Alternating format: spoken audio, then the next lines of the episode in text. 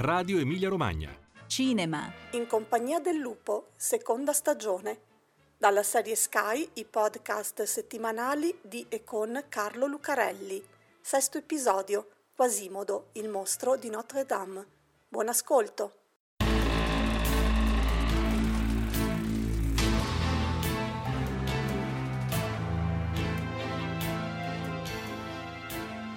Conosciamo bene le favole. Ce le hanno raccontate così tante volte che ormai non hanno più segreti. Conosciamo i meccanismi, la morale, sappiamo perfettamente chi è il buono e chi è il cattivo. Il lupo, naturalmente. Ma è davvero così? Insomma, siamo sicuri che il cattivo sia proprio il lupo? In compagnia del lupo, il cuore nero delle fiabe. I nuovi episodi del podcast tratto dalla serie di Sky Arte con Carlo Lucarelli. Buon ascolto.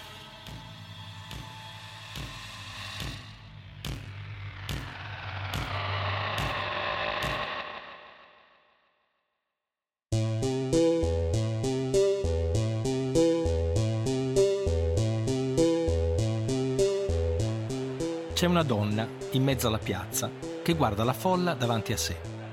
La gente la osserva incuriosita, qualcuno applaude, qualcuno grida, gli occhi fissi su quella donna. È bellissima, una zingara, una gitana dai vestiti colorati e i lunghi capelli neri. Siamo a Parigi, è la fine del 1400 e alle spalle della ragazza dai vestiti sgargianti c'è la cattedrale più famosa del mondo, Notre Dame. È stupenda Notre Dame, imponente, silenziosa, cupa. La ragazza si volta a guardarla e alza lo sguardo in direzione delle campane. All'improvviso sbuca qualcosa lassù in cima. È un uomo che si cala con agilità dalla cattedrale, raggiunge la donna e la rapisce, trascinandola via. Qualcuno tra la gente urla spaventato. Non si vede bene perché tutto succede in pochi secondi, ma quell'uomo sembra strano, diverso. È brutto, ma non solo, è anche deforme, soprattutto la schiena, che è incurvata sotto una gobba enorme. Un mostro. La gente in piazza non fa in tempo a rendersene conto che la zingara e il gobbo sono già spariti dentro Notre Dame. La ragazza è il gobbo deforme, il mostro. Ma siamo davvero sicuri che il mostro sia lui?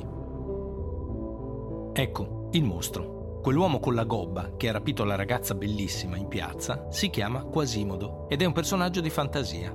Lo ha inventato Victor Hugo in uno dei suoi più celebri romanzi, Notre Dame de Paris, che si trasformerà in una fiaba molti anni dopo, quando la Disney deciderà di farne un cartone animato per bambini.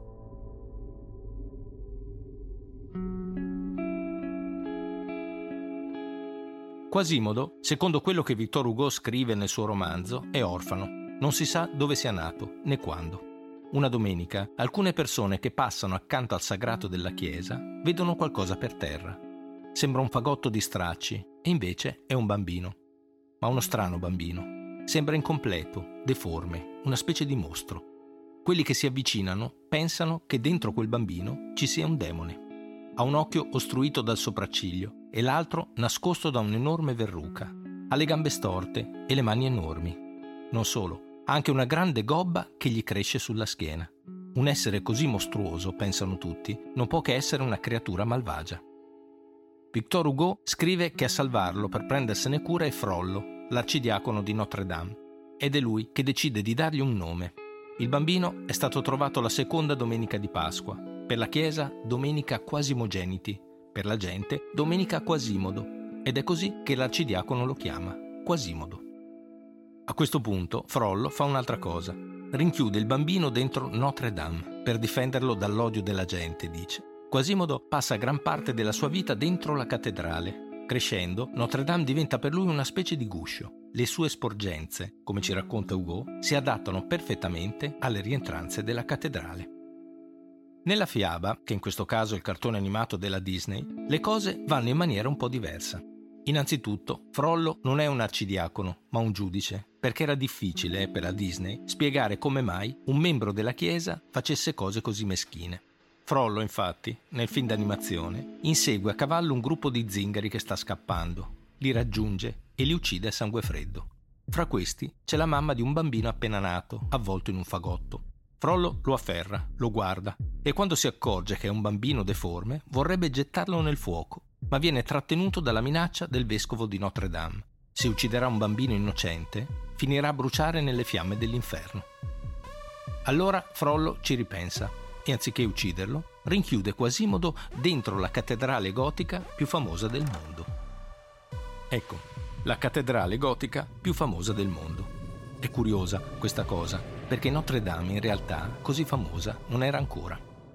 Come racconta lo scrittore e architetto Gianni Biondillo, quando Victor Hugo scrive Notre Dame de Paris, la cattedrale è praticamente un rudere. I vetri colorati, che oggi tutti noi conosciamo, all'inizio dell'Ottocento non esistono. Le immense vetrate sono in realtà state chiuse con vetri bianchi per far passare un po' di luce.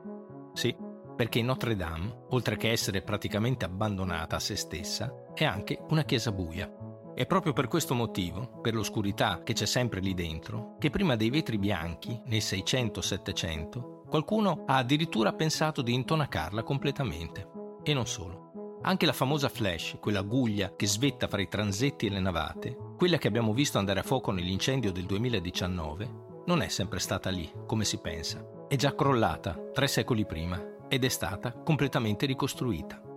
Insomma, ci dice Biondillo, quando Victor Hugo scrive il suo romanzo più famoso e si innamora della cattedrale, Notre Dame non è quella che vediamo oggi. Sulle facciate, per esempio, non ci sono statue perché sono state tutte abbattute durante la Rivoluzione francese. E tra i parigini si parla spesso del fatto che sarebbe meglio demolirla, quella chiesa. È solo un costo tenerla in piedi. Insomma, Quasimodo vive in un luogo molto diverso da quello che tutti noi abbiamo in mente. È un posto buio, cupo, che cade a pezzi.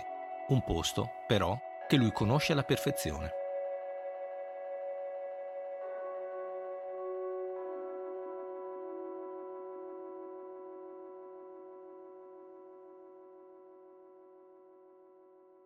Non c'è un solo punto nel quale non si sia arrampicato, o un solo anfratto che non abbia esplorato. Notre Dame per lui non ha segreti. E poi ci sono le campane. La prima volta le suona quasi per caso, aggrappandosi per sbaglio ad una corda, ma poi entrano a far parte della sua quotidianità. Le suona sempre, così tanto e così forte, tutti i giorni, da diventare sordo per il frastuono. Insomma, Quasimodo è un uomo isolato e selvaggio, forte e muscoloso, che non ha paura di niente e che si arrampica con disinvoltura sui tetti e sulle torri. Di sicuro è anche cattivo, pensano tutti, le mura e i cunicoli di Notre Dame, con le guglie, i mattoni e le statue, sono tutto ciò che conosce del mondo. Di esseri umani, a parte Frollo, il suo padrone, non ne ha mai incontrati. Nella fiaba della Disney le statue di marmo ci sono e sono state trasformate in gargoyle e non sono immobili e mute, ma prendono vita. La solitudine di Quasimodo è talmente insopportabile che nel film il gobbo di Notre Dame non è sordo né muto, e può parlare con i suoi amici di marmo, che rappresentano quei personaggi ironici che compaiono sempre nei cartoni della Disney. I gargoyle scherzano, danno consigli, cantano addirittura. Gli amici di Quasimodo sono tre e due di loro si chiamano rispettivamente Victor e Hugo, proprio in onore dello scrittore francese. Nel romanzo, la prima volta che incontriamo Quasimodo è il 6 gennaio 1482 e la città di Parigi è in fermento per il carnevale. Da tutte le porte i cittadini si riversano nelle strade, eccitati ed entusiasti come succede per ogni grande festa che si rispetti.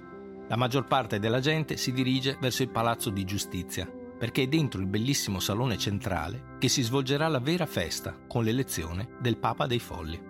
Come ogni anno le persone si radunano e premiano chi avrà la maschera più mostruosa di tutti gli altri, perché è soprattutto questo il senso del carnevale, un periodo speciale in cui tutto si ribalta i belli e i brutti, i poveri e i ricchi, i deboli e i potenti, in una festa di follia, di speciale vacanza, dopo la quale tutto ritorna come prima e anche di più. C'è molta confusione, racconta Hugo, e la cerimonia comincia con un po' di ritardo. Dentro la cappella è stato allestito un piccolo teatro e i concorrenti devono restare nascosti sotto un lenzuolo prima dell'esibizione per non rovinare la sorpresa. Lo spettacolo comincia e il pubblico ride e batte le mani. Sembra un po' un circo, uno di quei freak show che erano in voga soprattutto negli Stati Uniti dell'Ottocento. Esibizioni a pagamento di persone con uno strano aspetto fisico, troppo alte o troppo basse, oppure con rare malformazioni fisiche, usate per impressionare la gente o per attirare visitatori nelle fiere. Ecco, questo un po' lo ricorda. Nel romanzo, ad un certo punto, la folla non ha dubbi e le urla arrivano da ogni parte. E lui, dicono, abbiamo trovato il papa dei folli. Sul palco c'è un uomo con gli occhi storti, i denti irregolari, sbeccati e un labbro calloso. Quando scende tra la folla per essere portato in trionfo, tutti si accorgono che no, quella non è una maschera, è proprio la sua faccia. Per un momento il pubblico ammutolisce, spaventato da quell'essere mostruoso, ma poi tutti lo acclamano come il vincitore indiscusso. Gli fanno indossare scettro e mantello e lo caricano su una portantina per il giro d'onore della città, come un vero eroe, un vero re. Qualcuno tra la folla lo riconosce. Quello è Quasimodo, il gobbo, il campanaro di Notre Dame.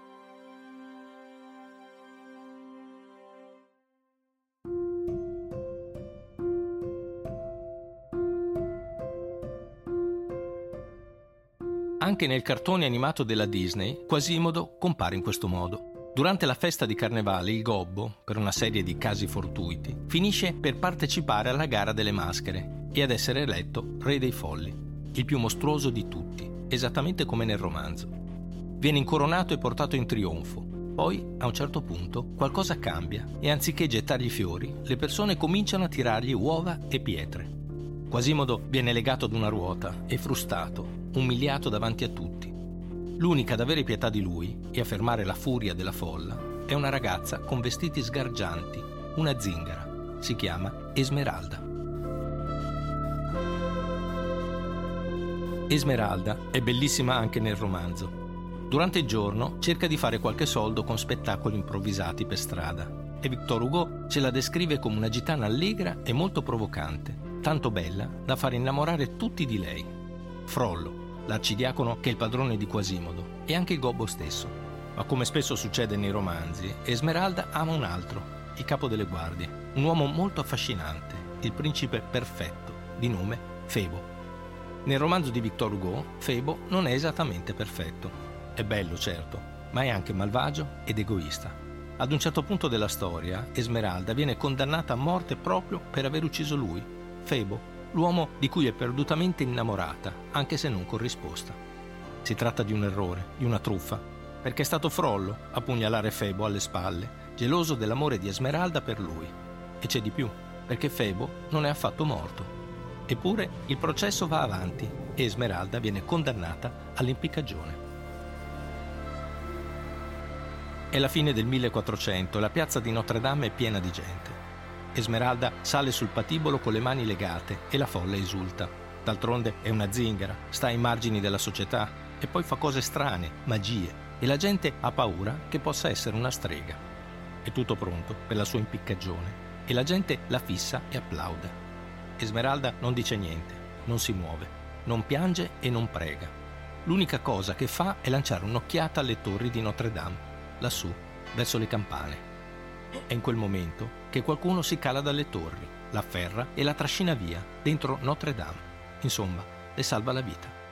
Quest'uomo, un po' strano, diverso, spaventoso, è proprio Quasimodo, il gobbo. Quasimodo ha tutte le caratteristiche per essere considerato un mostro. È brutto, è deforme, è sordo, è isolato da tutti e non parla mai con nessuno. È un diverso, un emarginato. E di nuovo, come ci siamo chiesti all'inizio, siamo davvero sicuri che il mostro sia lui? Nei romanzi di Victor Hugo c'è un tema centrale quasi sempre, è il tema del mostro. Ad esempio, nei Miserabili ci sono i reietti, gli esclusi, gli indegni. Tutti i personaggi di questo racconto appartengono agli strati più bassi della società francese del tempo sono ex galeotti, prostitute, oppure persone povere, cadute in miseria. Nel romanzo L'uomo che ride c'è Gwynplaine. Gwynplaine è un uomo costretto a ridere per sempre a causa di una deformità del viso che lo costringe ad avere un ghigno sulla bocca. Nel romanzo è considerato un fenomeno da baraccone, uno scherzo della natura. È un personaggio apparentemente così cattivo e inquietante da ispirare, molti anni dopo, il personaggio del Joker, l'antagonista di Batman. Perché sì, anche nel cinema, spesso i cattivi sono brutti, inquietanti e mostruosi. Se con il termine mostro si è portati a pensare a figure deformi e grottesche, nei suoi racconti Hugo inizia a concepire il mostro come qualcos'altro, qualcosa di molto diverso. Il mostro è nell'anima, non nel corpo. I mostri sono quelli che restano indifferenti al dolore, coloro che non hanno compassione e non hanno pietà, quelli che deridono i più sfortunati. Ecco, in Notre Dame de Paris c'è Quasimodo, il gobbo, un uomo fisicamente orrendo, reso muto e sordo dal frastuono delle campane.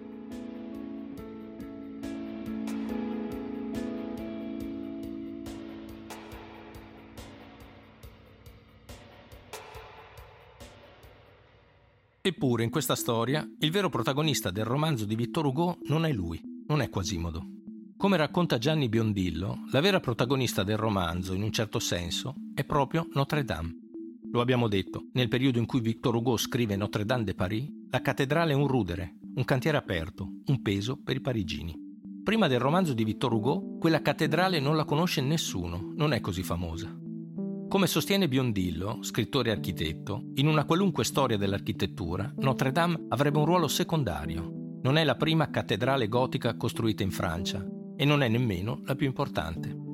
Eppure, quando esce il romanzo, ha un successo straordinario e Victor Hugo, all'improvviso, viene considerato una sorta di rock star, adorato e venerato da tutti. Ecco, la cattedrale gotica più famosa del mondo è in realtà un'invenzione. Notre Dame c'è, ovviamente, è a Parigi e tutti noi possiamo andare a visitarla. Eppure, se non fosse stato per Victor Hugo, oggi Notre Dame non esisterebbe più.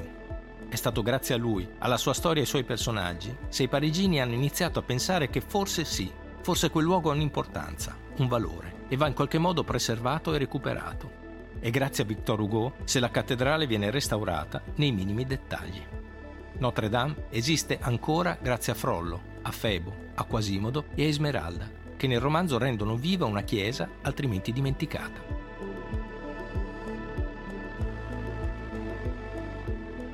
Tornando al romanzo dove lo abbiamo lasciato, la bellissima Esmeralda, come abbiamo visto, viene salvata dal gobbo di Notre Dame. Sarebbe un finale perfetto per una favola e infatti è così che il film della Disney finisce. Invece nel romanzo di Victor Hugo succede qualcos'altro, qualcosa di molto più inquietante. Dopo il salvataggio di Quasimodo, Esmeralda viene catturata nuovamente e condannata a morte una seconda volta. Frollo le propone un ultimatum, o passerà con lui il resto della sua vita o verrà uccisa.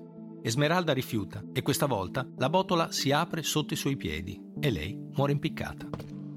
Qualche anno dopo, due guardie entrano nei sotterranei di Parigi, dove vengono abbandonati corpi morti per impiccagione. È lì che trovano uno scheletro strano, con la colonna vertebrale piegata in avanti e la testa incassata nelle spalle. È uno scheletro talmente contorto, così mostruoso, che non sembra neanche umano, scrive Victor Hugo. E c'è un'altra cosa, strana. Quello non è il corpo di uno dei soliti impiccati, perché le ossa del collo sono ancora attaccate fra di loro.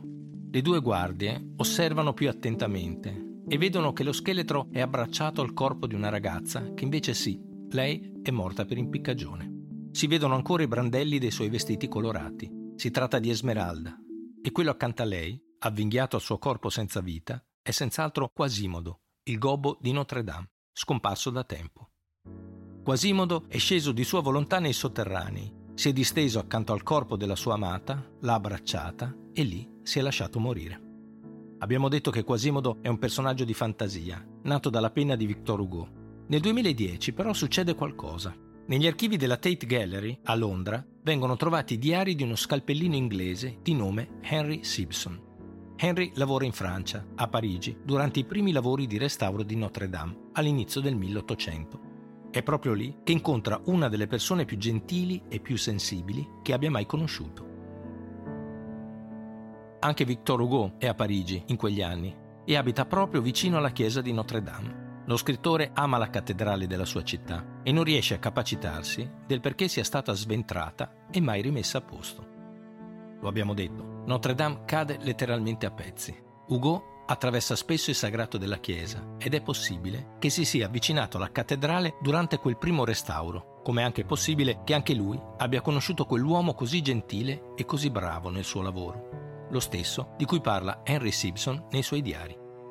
Gli scalpellini gli hanno anche dato un soprannome, lo chiamano Le Bossu, il gobbo. Nel cartone animato della Disney, all'interno di Notre Dame, lassù dove nessuno va mai, sulle torri vicino alle campane, Quasimodo è solo. Passa la maggior parte del suo tempo guardando la città dall'alto. È malinconico e un po' triste, perché vorrebbe partecipare alla vita di Parigi, vorrebbe essere libero di mescolarsi alla folla. Una cosa che fa il gobbo di Notre Dame per passare il tempo è scolpire il legno come uno scalpellino, come Le Bossu faceva nella realtà. Quasimodo è talmente bravo che su un tavolo c'è una riproduzione fedele della chiesa, della piazza e delle persone che la animano. La storia del gobo di Notre Dame non è una storia per bambini. Si tratta di un romanzo gotico, dai toni molto cupi. Per farlo diventare una fiaba, ovviamente, la Disney ha dovuto fare molti cambiamenti al romanzo originale. Esmeralda, per esempio, viene trasformata in una principessa, capace di provare compassione e affetto per Quasimodo. E poi, ovviamente, c'è bisogno di un principe azzurro, che sia bello e coraggioso, ma soprattutto che sia buono. La Disney si focalizza su Febo, il capo delle guardie, trasformandolo in un cavaliere gentile, anche se nel romanzo il personaggio è molto diverso. Come abbiamo visto, è in realtà sopravvissuto alla pugnalata di Frollo Eppure non si presenta sul patibolo per salvare Esmeralda, scagionandola completamente dall'accusa di omicidio. Anzi, si limita a sposare un'altra donna, lasciandola morire. Insomma, le due versioni sono molto diverse. Su una cosa però, romanzo e fiaba coincidono. In entrambi i casi il mostro non è quello che sembra. Quasimodo è brutto e deforme, ma è un uomo buono, capace di amare come nessun altro. Insomma, i veri cattivi di questa storia, i veri mostri, sono gli altri. Su questo concetto Victor Hugo ha basato la sua intera poetica e la Disney è riuscita a fare un cartone animato più profondo di tanti altri, che del romanzo mantiene momenti inquietanti e anche un po' tristi. Quasimodo, per esempio, è l'eroe di questa storia, ma a differenza di quanto di solito accade nell'universo Disney, non diventerà mai il bellissimo principe che sposa la donna che ama. Il gobbo Quasimodo resterà sempre quello che è, il campanaro di Notre Dame.